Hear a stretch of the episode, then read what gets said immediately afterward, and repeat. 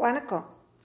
என்னோடய ஹாபீஸாக நான் நிறைய பண்ணிக்கிட்டு இருக்கேன் vegetable and fruit carving hair styling kolam போடுறது Tanjore painting Warli painting mandala art Madhubani painting mural painting Gond art Kalamkari painting balloon art towel art Mahalakshmi decorations இப்படி நிறைய பண்ணிக்கிட்டு இருக்கேன் இப்போ கதை சொல்லலான்னு நினைக்கிறேன்.